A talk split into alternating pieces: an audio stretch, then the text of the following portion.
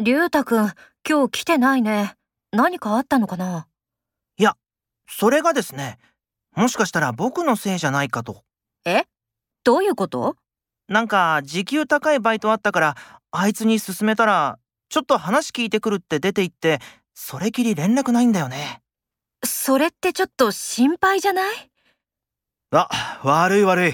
遅れちゃったよ。